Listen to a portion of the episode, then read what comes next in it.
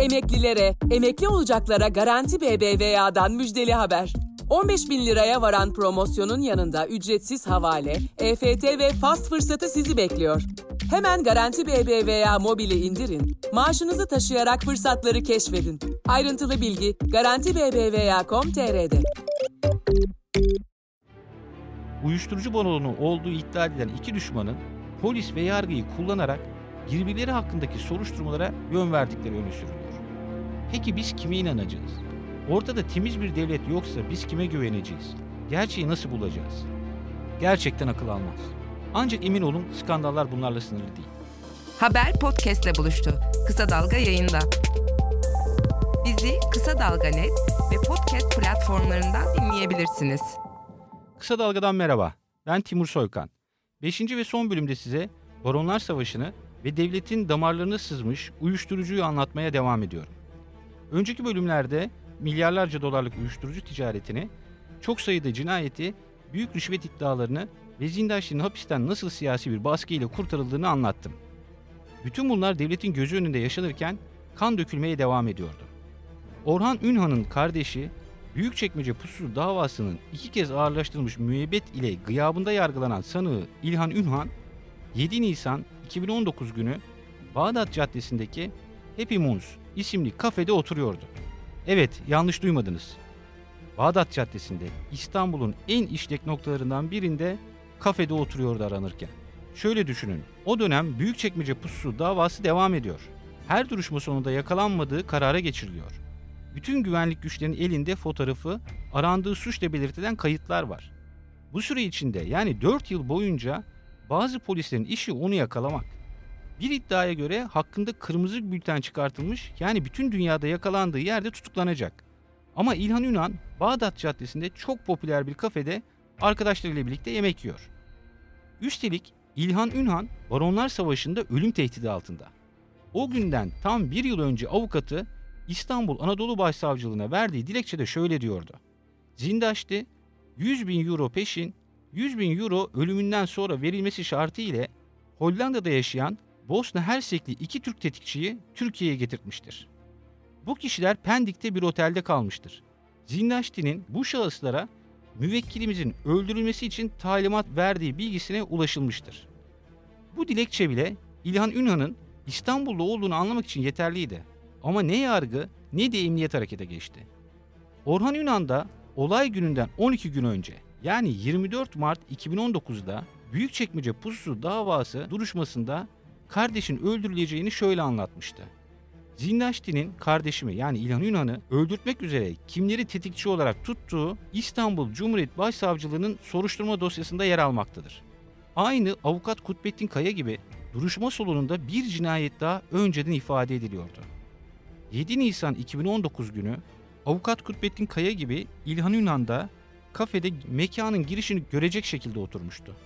Yanında 10 yaşındaki oğlu, 3 adamı ve kimliğini bilmediğim bir kadın vardı. Sağ yanındaki beyaz tenli, tıknaz, saçları bir numara, kirli sakallı adamın adı Tolga Hakan Ceyhan'dı. Kafenin güvenlik kameralarına yansıyan görüntülere göre İlhan Ünhan, Tolga Hakan Ceyhan ile konuşuyor, ardından oğluna dönüp gülüyordu. Dışarıdan bakıldığında bir aile buluşmasından farksız bir görüntü. Oysa masadaki Tolga Hakan Ceyhan birazdan İlhan Ünhan'ın öldürüleceğinin farkındaydı. Tuzağı zaten o kurmuştu. Saat 16.30 sıralarında masadan kalktılar. Hakkında yakalama kararı olan İlhan Ünhan'ın son model BMW'si kafenin önüne park etmişti. Kaldırımda birkaç adım attıktan sonra zırhlı aracına binecekti. İlhan Ünhan kafeden çıktığı anda katil silahını çekti ve tete defalarca bastı.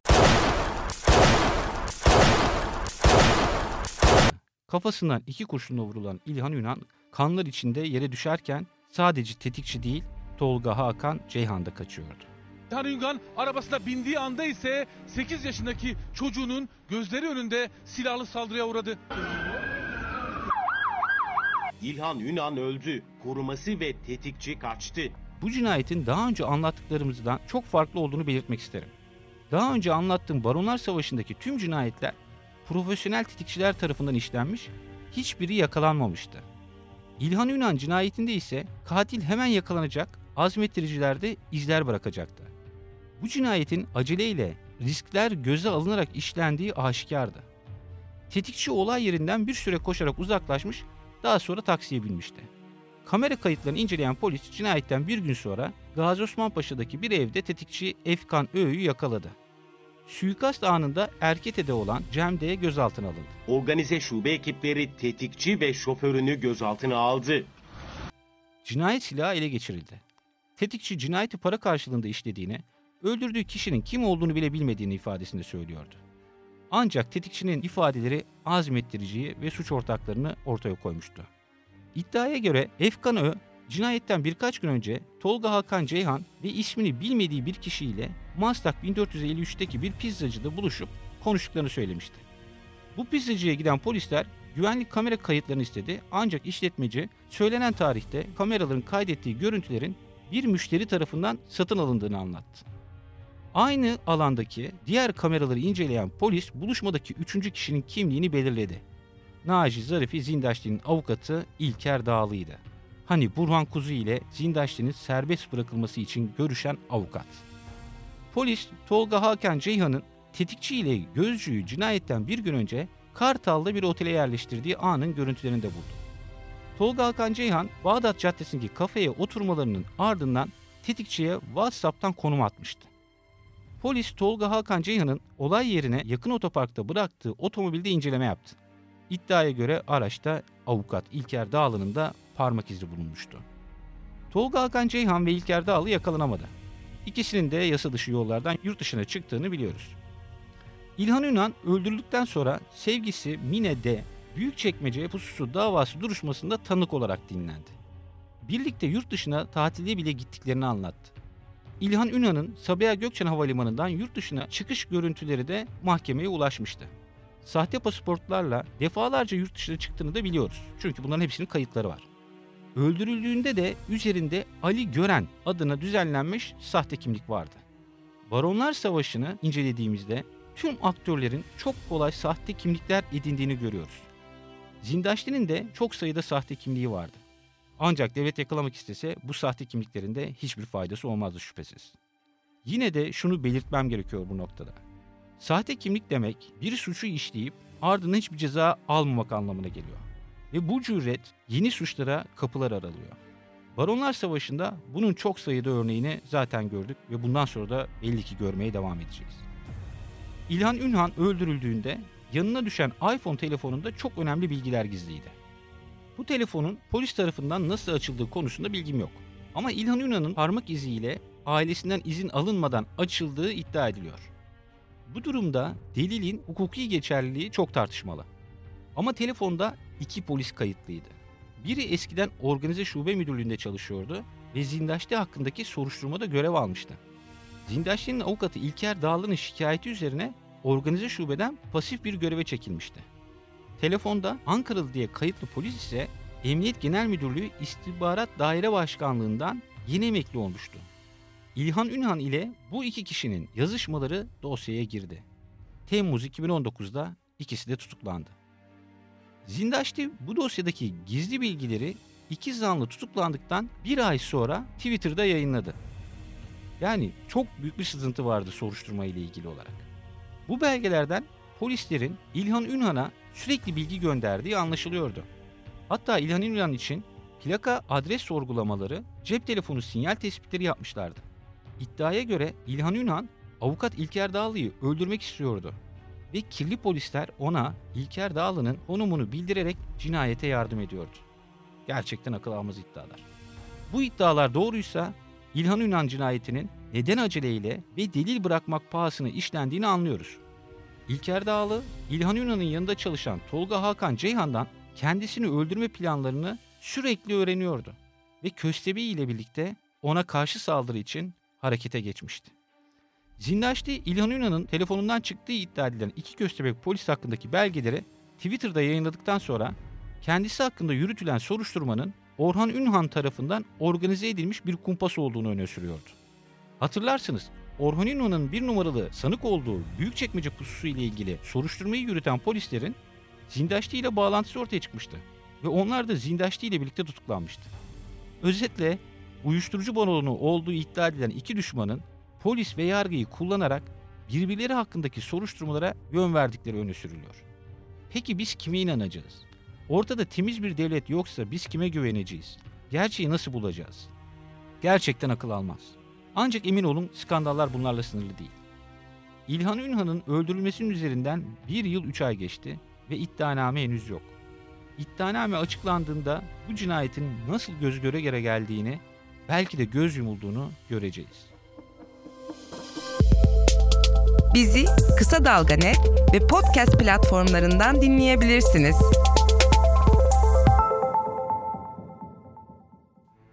Baronlar Savaşı'nı anlattığımız podcast dizimizin sonunda devletlerin baronlarla bağlantısını ortaya koyduğu iddia edilen iki cinayetten bahsedeceğim. İki kurbanın da İranlı olduğu cinayetler İstanbul'da iki buçuk yıl arayla işlendi ve ikisinde de zindaşlı bağlantısı gündeme geldi. İlk cinayet ile başlayalım.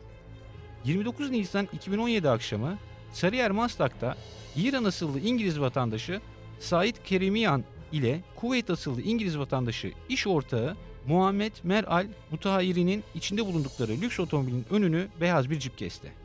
Araçtan inen kara çarşaflı iki kişi çapraz ateşi alarak onları öldürdü.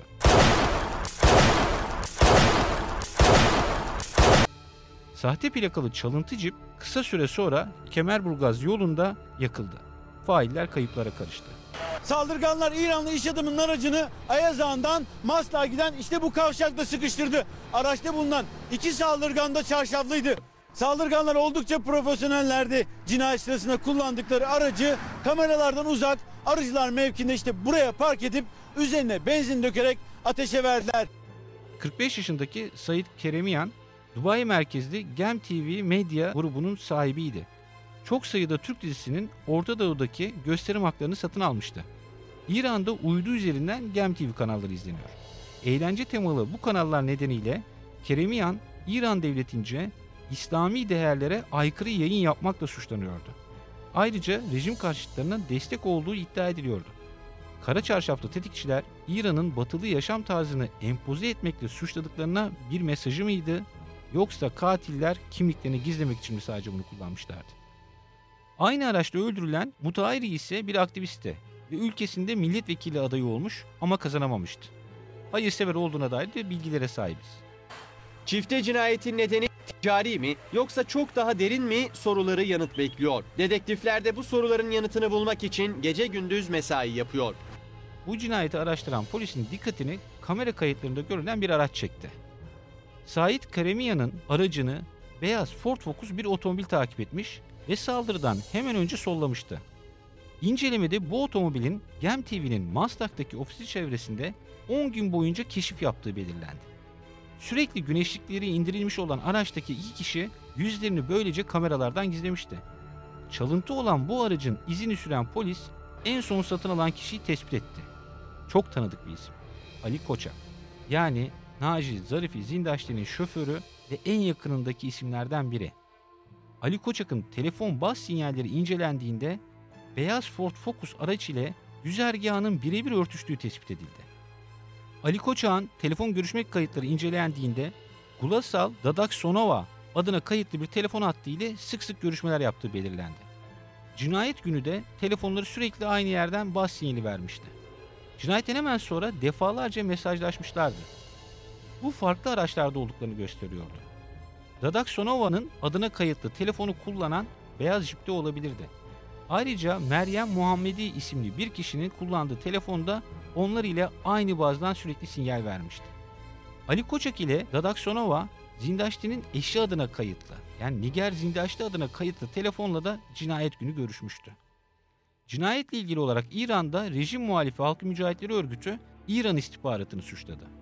İran hükümeti ise örgütten ayrılan Keremiyan'dan intikam almak isteyen halkı mücahitleri örgütünü suçluyordu. Türkiye'deki polis kaynakları ise Keremiyan'ın piyasaya çok borcu bulunduğunu, bu nedenle öldürmüş olabileceğini söylüyor. Haber podcastle buluştu. Kısa Dalga yayında. Bizi Kısa Dalga Net ve podcast platformlarından dinleyebilirsiniz. Ve bu cinayetten iki buçuk yıl sonra yine İstanbul'da ve yine bir İranlının çok karanlık cinayetine tanık olduk. Bu kişinin adı Mesut Mevlevi Vardanjani'ydi. 14 Kasım 2019 akşamı İstanbul Şişli'de bir arkadaşıyla birlikte yürüyordu. Daha doğrusu yanında yürüyen kişiyi arkadaşı zannediyordu. Yanındaki kişi İranlı Ali Esfanjani'ydi. Aslında Ali Esfanjani onu öldürüleceği tuzağa çekiyordu. Arkasından koşarak yaklaşan tetikçi Vardanjani'ye defalarca kurşun sıktı. Sırtına 7 kurşun isabet eden Vardanjani öldü. Öldüğünde kimse onun İran'ın dahi çocuğu olduğunu ve ABD Dışişleri Bakanı Mike Pompeo'nun bile onun öldürülmesi hakkında açıklama yapacağını bilmiyordu. Mesut Mevlevi Vardanjani İran'daki en iyi üniversitelerden mezun olmuş, yapay zeka ve insansız hava araçları üzerine uzmanlaşmış bir mühendisti. İddiaya göre İran'ın siber savunma karargahında görev yapmıştı. İran'ın 4. Cumhurbaşkanı Haşimi Rafsanjani, hatta Ahmet Necat ve pek çok İranlı liderle fotoğrafları vardı. Mevlevi eski İran Cumhurbaşkanları Rafsanjani, Ahmadinejad ve Hatemi gibi ulaşılması zor isimlerle fotoğraf çektirebilecek kadar kilit bir isimdi. Vardanjani Mart 2018'den itibaren İstanbul'da yaşıyor ve sosyal medyada İran hakkında yayınlar yapıyordu. Bazı yayınlarında İran Savunma Bakanlığı, devrim muhafızları ve istihbarat örgütleri hakkında gizli bilgiler vermişti iddiaya göre. 11 Ağustos 2019'da Twitter'da devrim muhafızlarına kastederek şöyle yazmıştı. Yozlaşmış mafya komutanlarının kökünü kazıyacağım. Dua edin ben bu işi yapmadan onlar beni öldürmesin. Cinayetin uluslararası boyutu fark edilince MIT de devreye girdi. 7'si İranlı, 5'i Türk, 12 şüpheli belirlendi. Cinayetten 10 gün sonra 25 Kasım 2019'da tetikçi olduğu iddia edilen Abdülvahap Koçak Arnavutköy'de yakalandı. Cinayet büro dedektifleri ve MIT iğneyle kuyu kazdı. Tetikçi ve dört arkadaşı suikastten iki hafta sonra Arnavutköy'de yakalandı. Mevlevi neden, kimin talimatıyla öldürüldü bilinmiyor. Polis de susma hakkını kullandı ve suçlamaları kabul etmedi Abdülvahap Koçak. Ancak polisin elinde suikast öncesinde Ali Esfanjani ile buluşmasının görüntüleri vardı. Ali Esfanjani cinayetten bir gün önce tuzağı henüz kuruyorken onunla görüşmüştü. Ali Esfanjani, Vardanjani hakkındaki bilgileri İran istihbaratına aktarıyordu. Cinayetten sonra sahte bir isimle otobüs bileti alarak Ağrı'ya gittiği, buradan da İranlı bir kaçakçı tarafından İran'a kaçırıldığı belirlendi. Yakalananlar arasında tetikçi olduğu iddia edilen Abdülvahap Koçak'ın arkadaşı Bilal Öğde vardı. Bu soruşturmada Zindaşti adı ilk kez onun hakimlik sorgusunda anıldı. Telefonunda Ata 2 diye kaydedilmiş numara Zindaşti'ye aitti. Ancak en çarpıcı bağlantı tetikçi üzerinden kuruldu. Abdülvahap Koçak, Zindaşti'nin şoförü ve Maslak suikastinin aranan faili Ali Koçak'ın kardeşiydi. Ayrıca Sabah gazetesinde yer alan ve emniyet ile MIT kaynaklarına dayandırılan bir haberde çok çarpıcı bir iddia yer aldı. Abdülvahap Koçak'ın avukat Kutbettin Kayı'yı Yeşilköy'deki balıkçıda öldüren tetikçi olduğu öne sürüldü. Abdülvahap Koçak'ın DNA izlerinin bu cinayetteki tetikçinin bıraktığı izlerle örtüştüğü iddia edildi. Yani iki yıl sonra Kutbettin Kaya'nın katili belirlenmişti. Ayrıca Ali Esfanjani'yi Mesut Mevlevi Vardanjani'nin yanına köstebek olarak Zindaşti'nin yerleştirdiği iddiaları gündeme geldi. Buna göre Ali Esfanjani'nin tetikçi Abdülvahap Koçak'ın yanı sıra Zindaşti ile irtibat kurduğu tespit edildi. Vardanjani'nin öldürülmesinden 4 ay sonra 28 Mart 2020'de uluslararası haber ajansı Reuters çok çarpıcı bir haberi servis etti. İsmi açıklanmayan iki üst düzey Türk yetkiliye dayandırılan haberde Vardanjani'nin öldürülmesi talimatının İstanbul'daki İran konsolosluğunda görevli iki istihbarat yetkilisince verildiği öne sürülüyordu. Bu iki Türk yetkili sanıkların bu yönde ifadeleri olduğunu öne sürmüştü. Ayrıca suikastı organize eden Ali Esfanjani'nin olay günü sabah saatlerinde İran konsolosluğuna gittiği ve ardından tetikçiyle buluşarak ayrıntıları konuştuğu iddialar arasında. Aynı haberde ismi açıklanmayan iki İranlı güvenlik kaynağının şu ifadeleri yer aldı. Devrim muhafızları Verdanjani'yi insansız hava aracı projeleri için Türk firmalarıyla çalışmaması konusunda uyarmıştı.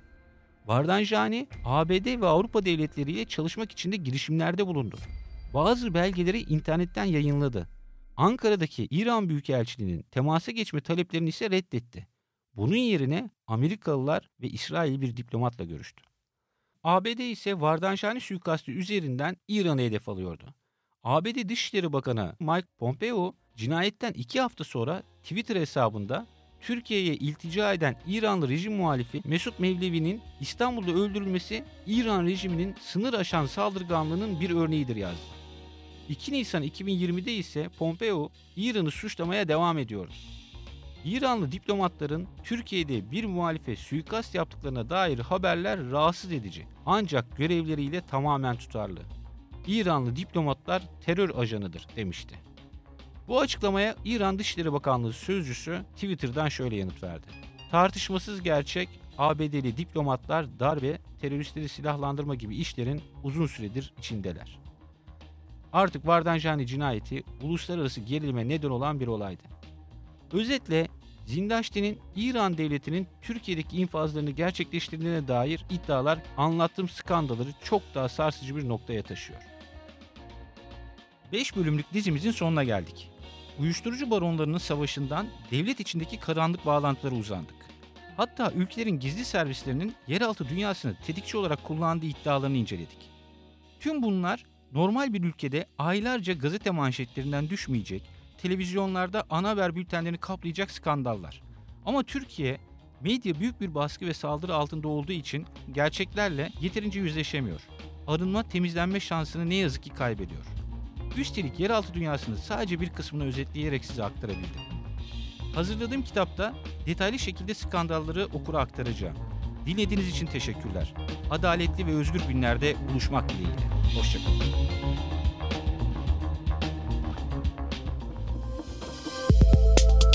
Bizi Kısa Dalga Net ve podcast platformlarından dinleyebilirsiniz.